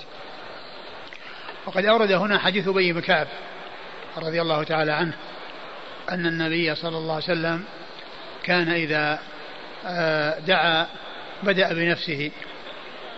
وأنه قال يرحم الله آه، آه، رحمة الله علينا وعلى موسى. رحمة الله علينا وعلى موسى. يعني في قصته مع الخضر عندما يعني جاء وأشار إلى اجتماعه مع الخضر وأنه سأله عن أسئلة وأنه كان لا يصبر على الأشياء التي يراها وهي غريبة وعجيبة فكان يسأله حتى أنه بعد ذلك قال إن سألتك عن شيء بعدها فلا تصاحبني. وبعد ذلك سأل سؤالا وقال هذا فراق بيني وبينك. سأنبئك بتأويل ما لم تستطع عليه صبرا. قال رحمة الله علينا وعلى موسى لو صبر. لرأى من صاحبه العجب. لرأى من صاحبه العجب يعني من من الخبر. يعني مثل هذه القصص الذي من هذا النوع التي هي عجيبة وغريبة. وهذا كما هو معلوم من آه، اطلاع الله عز وجل للخبر على هذه الأمور ولا يعني ذلك أن يكون أفضل من موسى. فموسى عليه الصلاة والسلام هو أفضل الرسل بعد نبينا محمد عليه الصلاة والسلام وبعد إبراهيم الذي يلي آه، يليها آه، الخليلين محمد وإبراهيم عليه الصلاة والسلام الكريم الذي هو موسى عليه الصلاة والسلام. فهو أفضل الرسل وهو من من أولي العزم من الرسل. والخبر اختلف هل هل هو نبي أو ولي. ولكن الصحيح أنه نبي وليس بولي لأن ما جاء في سياق هذه الآية التي تتعلق بقصته موسى مع الخضر واضح في أنه نبي لأن لأن في أولها وفي آخرها ما يدل على ذلك. وأيضا جاء في نفس الحديث أنه قال لما لقيه وقال أنا علم أنا على علم من الله لا تعلمه وأنت على علم من الله لا أعلمه. يعني كل واحد منهما قد أوحى الله إليه بما شاء. فلا يدل كونه جاء إلى الخبر وأراد أن يستفيد منه أنه أن المستفاد منه أو الذي طلبت الاستفادة منه أنه أفضل من موسى. بل موسى عليه الصلاة والسلام أفضل الرسل جميعا بعد نبينا محمد صلى الله عليه وسلم وبعد إبراهيم. أفضل الرسل الخليلان محمد وإبراهيم عليهما الصلاة والسلام ثم بعدهما كريم الرحمن موسى عليه الصلاة والسلام. ونبينا محمد أيضا هو كريم لأنه خليل وكريم وإبراهيم خليل وموسى كليم ونبينا محمد عليه السلام خليل كريم. اجتمع فيه ما تفرق في غيره. اجتمع فيه ما تفرق في غيره صلوات الله وسلامه وبركاته عليه. وعلى هذا فإن ما جاء في هذا الحديث من كون موسى طلب آه، مصاحبة الخضر الخضر والاستفادة منه لا يدل على أنه أفضل منه. وما جاء في الحديث في الآية في الآيات والأحاديث يدل على أنه نبي وليس بولي. وبعض الناس لا سيما أهل الخرافة والتصوف يبالغون في مسألة الخبر وأنه آه، موجود وأنه في الدنيا. وأنه يعني يلتقي بالناس وأن بعض الناس يلتقي بهم وما إلى ذلك وأنه معمر وأنه باقي وهذا كله كلام غير صحيح. لو كان الخلد لأحد لكان لنبينا محمد عليه الصلاة والسلام. وما جعلنا لبشر من قبلك الخلد.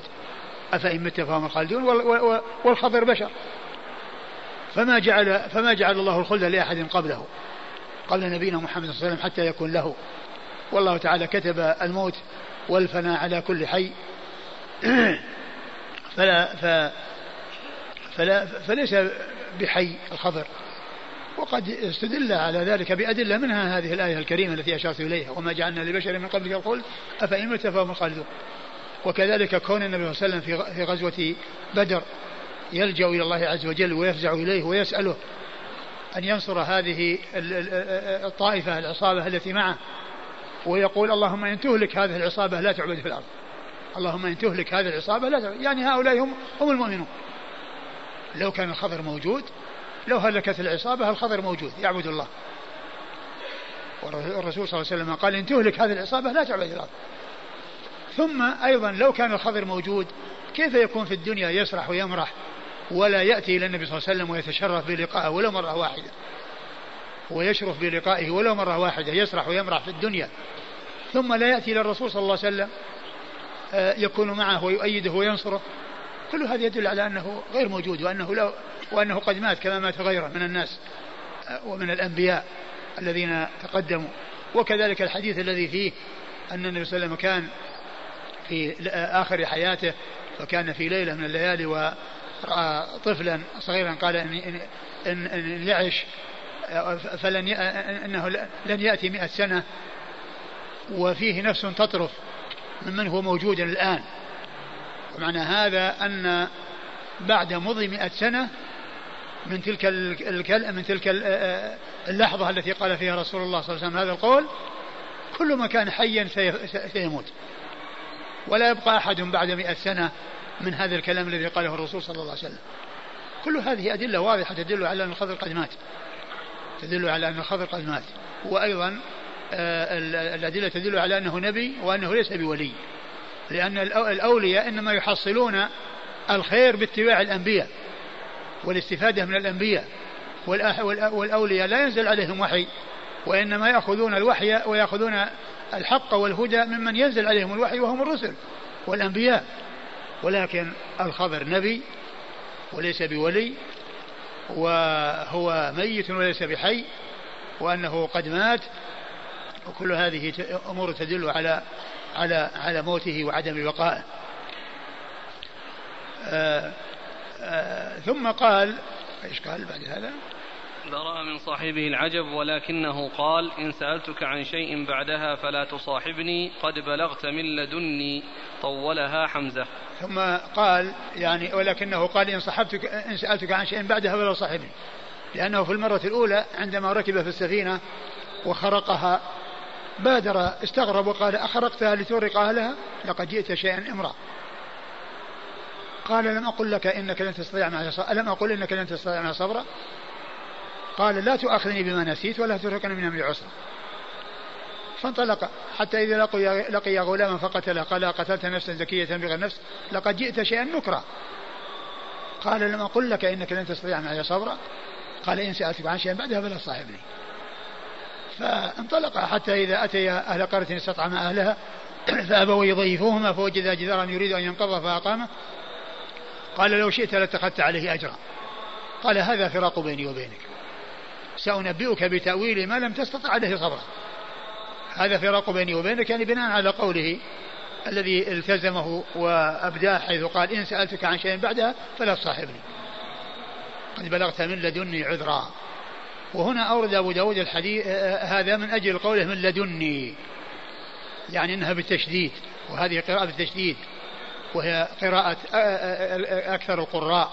ومنهم حمزة الذي جاء في الإسناد والذي قال عنه أبو داود هنا طولها حمزة يعني أنه ثقلها يعني ثقل النون يعني لدني لأن في قراءة لدني لأن في إحدى القراءات لدني والقراءة قراءة حمزة وقراءة عاصم التي بين أيدينا عاصم بن أبي النجود التي بين أيدينا لدني قد بلغت من لدني عذرا. إن سألتك عن شيء صاحبني قد بلغت من لدني عذرا. قال طولها حمزة أي أنه آه، ثقلها وشددها. يعني ما هي مخففة؟ التي هي لدني وإنما هي لدني. طولها حمزة وحمزة هو بن حبيب الزيات أحد القراء السبعة. وهو وقد جاء ذكره في هذا الإسناد. وقد جاء ذكره في هذا الإسناد ولهذا قال أبو في آخرها طولها حمزة أي طول أي ثقل آه، النون في لدني نعم. قال حدثنا إبراهيم بن موسى. والقراء السبعة منهم حمزة هذا. هذا أحد القراء السبعة حمزة بن حبيب الزيات. ومنهم نافع بن عبد الرحمن وكذلك عاصم بن أبي النجود وبن عامر وبن كثير وأبو عمرو بن العلاء والكسائي و هؤلاء ستة ولا سبعة. لا لا قالوا أن أحد الرواة. آه، آه، القراء السبعة المشهورين أصحاب القراءة السبع هم آه، عاصم ونافع وابن عامر وابن كثير والكسائي وحمزة وأبو عمرو بن العلاء. وعمرو بن العلاء وحمزة بن حبيب الزيات وعمرو بن العلاء. هؤلاء هم القراء السبعة المشهورين أصحاب القراءات السبع ومنهم حمزة الذي جاء معنا في هذا الإسناد. نعم. قال حدثنا إبراهيم بن موسى. إبراهيم موسى الرازي ثقة أخرج له أصحاب الكتب الستة. عن عيسى. عيسى بن يونس بن أبي إسحاق السبيعي ثقة أخرج له أصحاب الكتب الستة. عن حمزة الزيات. عن حمزة بن حبيب الزيات وهو صدوق ربما وهم أخرج له مسلم وأصحاب السنن. صدوق ربما وهم أخرج له مسلم وأصحاب السنن. عن أبي إسحاق. عن أبي إسحاق وهو عمرو بن عبد الله الهمداني السبيعي ثقة أخرج له أصحاب الكتب الستة. عن سعيد بن جبير. عن سعيد بن جبير وهو آه، ثقة فقيه أخرجه أصحاب كتب الستة.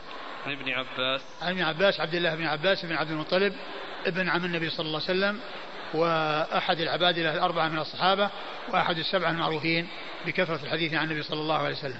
عن أبي بن كعب. نعم. عن, عن أبي, عن أبي بن كعب. رضي الله تعالى عنه وهو آه وهو صحابي أخرجه أصحاب الكتب الستة.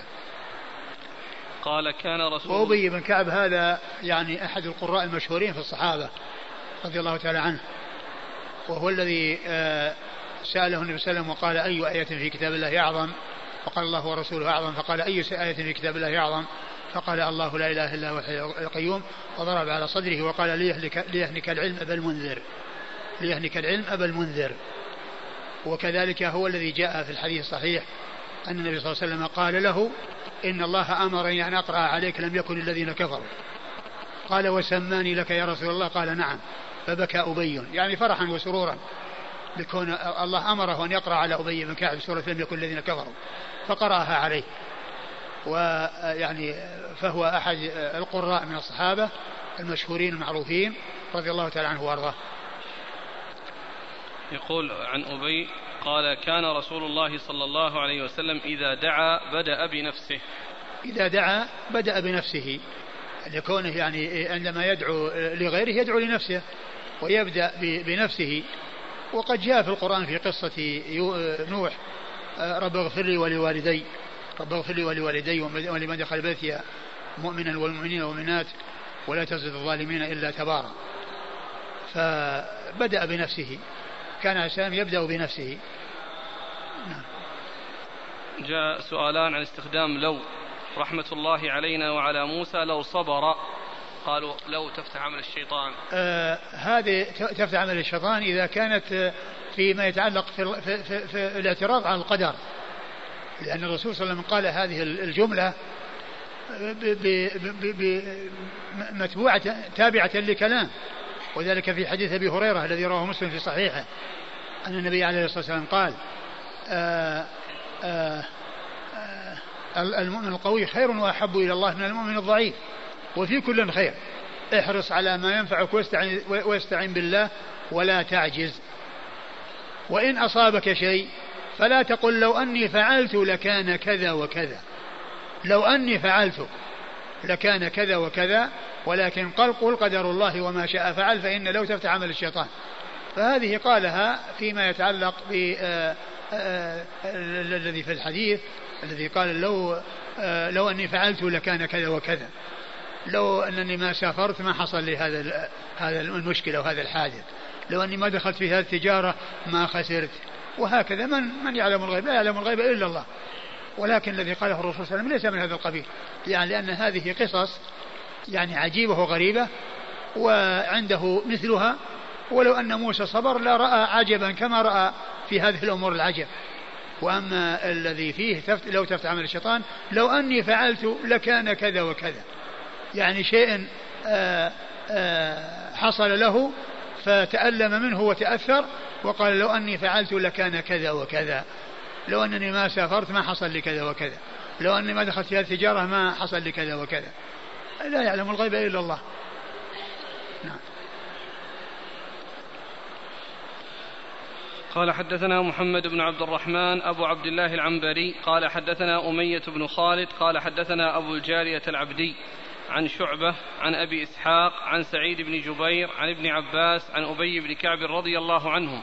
عن النبي صلى الله عليه وعلى آله وسلم أنه قرأها قد بلغت من لدني وثقلها. ثم ورد أبو داود الحديث من طريق أخرى عن أبي وأنه قرأ أن النبي قرأها أن النبي صلى الله عليه وسلم قرأها. نعم. وقال وقد ثقلها قد بلغت من لدني عذرا. مثل القراءة السابقة التي آه، فيها قال وطول طولها حمزة. وهو نفسه عن أبي. نعم. قال حدثنا محمد بن عبد الرحمن أبو عبد الله العنبري. محمد بن عبد الرحمن أبو عبد الله العنبري صدوق. ثقة أخرجه أبو داود. ثقة أخرجه أبو داود. عن أمية بن خالد. عن أمية بن خالد وهو صدوق أخرجه مسلم وأبو داود والترمذي والنسائي. صدوق أخرجه مسلم وأبو داود والترمذي والنسائي. عن أبي الجارية العبدي. عن أبي الجارية العبدي وهو مجهول. أخرجه أبو داود والترمذي. مجهول أخرجه أبو داود والترمذي. عن شعبة. عن شعبة بن الحجاج الواسطي ثقة أخرجه أصحاب الكتب الستة. عن أبي إسحاق عن سعيد بن جبير عن ابن عباس عن أبي. وقد مر ذكر الأربعة. في أبي الجارية قال عن الحافظ من العاشرة. من العاشرة؟ إيه. هو الآن شيخ شيخ شيخ شيخ شيخ, شيخ يروي أبو داود عن محمد بن عبد الرحمن عن أمية بن خالد عن أبي الجاري عن شعبة إيه. يعني شعبة كما هو معلوم يعني يدركه بعض شيوخ أبي داود. يعني آه، مثل سفيان الثوري يدركه بعض شيوخ أبي داود آه، مثل قتيبة بن سعيد مثل قتيبة بن سعيد ومثل آه، محمد بن كثير العبدي ومثل محمد مسلم بن إبراهيم مسلم بن إبراهيم الفراهيدي. كل هؤلاء يعني أدركوا المتقدمين فهو يمكن أقول يمكن أن يكون يعني من العاشرة وأن يكون يعني آه، من أدرك شعبة.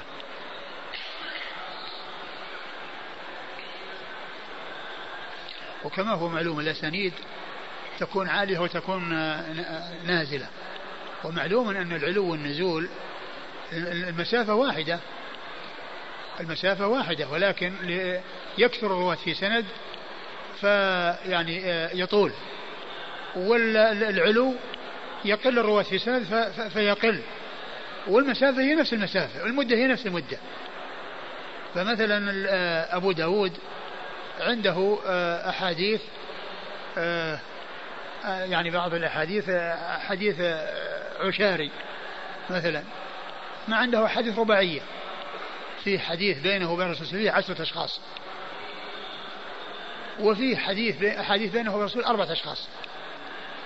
يعني فيكون يعني الرواة يعني يروي بعضهم عن بعض فيعني ينزل السند. وكلهم في مدة واحدة. كلهم مثلا شيوخ أبي داود يعني فيهم من قبل من قبل شيخه ثلاثة. وفي بعض الأسانيد قبل شيخه تسعة. قبل شيخه تسعة أشخاص.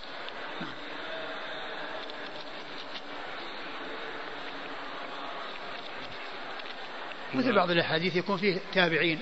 ثلاثة يروي بعضهم عن بعض في إسناد واحد وكلهم تابعين مثل حديث انما الاعمال بالنيات فإن هذا الحديث رواه عمر بن الخطاب ويرويه عن عمر بن الخطاب علقمة بن وقاص الليثي وهو من كبار التابعين ويرويه عن علقمة بن وقاص محمد إبراهيم التيمي وهو من أوساط التابعين ويرويه عن محمد بن إبراهيم يحيى بن سعيد الأنصاري وهو من صغار التابعين.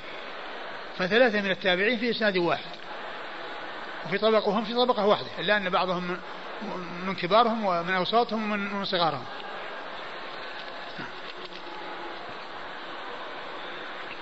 إسناد ضعيف. نعم الإسناد يعني فيه رجل مجهول ولكن كما هو معلوم القراءة يعني متواترة والإسناد الذي قبله آه، آه، يعني صحيح. قال حدثنا محمد بن مسعود المصيصي قال حدثنا عبد الصمد بن عبد الوارث قال حدثنا محمد بن دينار قال حدثنا سعد بن أوس عن مصدع أبي يحيى قال سمعت ابن عباس رضي الله عنهما يقول أقرأني أبي بن كعب رضي الله عنه كما أقرأه رسول الله صلى الله عليه وآله وسلم في عين حمئة مخففة. ثم رد أبو داود آه هذا الحديث عن آه عن عن ابن عباس أن أبي بن كعب أقرأه كما أقرأه رسول الله صلى الله عليه وسلم في عين حمئة. في عين حمئة مخففة. يعني آآ آه، آآ آه، ليست يعني فيها مد كالقراءة التي ستأتي وهي حامية. وكلها قراءات صحيحة ثابتة. حمئة وحامية. سيأتي في إحدى القراءات قراءة حامية بدل حمئة. فهذه قراءة وهذه قراءة. فحمئة يعني ليس فيها مد. يعني مخففة. نعم. قال حدثنا محمد بن مسعود المصيصي. محمد بن مسعود المصيصي هو ثقة أخرجه أبو داود. ثقة أخرجه أبو داود. عن عبد الصمد بن عبد الوارث. عبد الصمد بن عبد الوارث ثقة أخرجه أصحاب الكتب الستة. صدوق. صدوق أخرجه أصحاب الكتب الستة. عن محمد بن دينار. محمد بن دينار هو صدوق سيء الحفظ أخرجه أبو داود الترمذي. صدوق سيء الحفظ أخرجه أبو داود والترمذي عن سعد بن أوس. سعد بن أوس هو صدوق له أغاليط أخرج له أبو داود. صدوق له أغاليط أخرج له أبو داود والترمذي والنسائي. أبو داود والترمذي والنسائي. عن مصدع أبي يحيى. عن مصدع أبي يحيى وهو الأعرج. نعم. مقبول أخرج له مسلم وأصحاب السنة. مسلم وأصحاب السنن عن ابن عباس. عن ابن عباس عن أبي بن كعب وقد مر ذكرهما. قال حدثنا يحيى بن الفضل قال حدثنا وهيب يعني ابن عمرو النمري. قال أخبرنا هارون قال أخبرني أبان بن تغلب عن عطية العوفي عن أبي سعيد الخدري رضي الله عنه أن النبي صلى الله عليه وعلى آله وسلم قال إن الرجل من أهل عليين ليشرف على أهل الجنة فتضيء الجنة لوجهه كأنها كوكب دري. قال وهكذا جاء الحديث دري مرفوعة الدال لا تهمز وإن أبا بكر وعمر رضي الله عنهما لمنهم وأنعما. آه ثم ورد أبو داود حديث آه أبي سعيد. حديث أبي سعيد الخدري رضي الله عنه. قال إن رجل يكون في عليين لينظر إلى الجنة وتضيء الجنة لنور وجهه. يعني كالكوكب الدري يعني الذي يكون من فوق فيضيء على الأرض. يضيء على الأرض. فكذلك هذا الذي يكون في أهل الجنة وينظر إلى أهل الجنة دونه فتضيء. يعني كما يضيء الكوكب الدري يضيء الأرض. وإن أبا بكر وعمر منهما لمنهم وأنعما. لمنهم وأنعما. يعني و يعني أن أنهم أهل ذلك أنه منهم وهم أهل لذلك الفضل.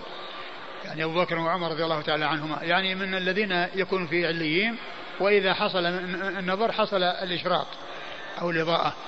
يعني والحديث ليس فيه شيء من القرآن أو ذكر شيء من القراءات ولكن فيه آه، كلمة هي قد جاءت في القرآن وقد جاءت في الحديث هنا كوكب دري يعني بدون همز يعني آه، دري أو دري يعني في قراءات متعددة لكن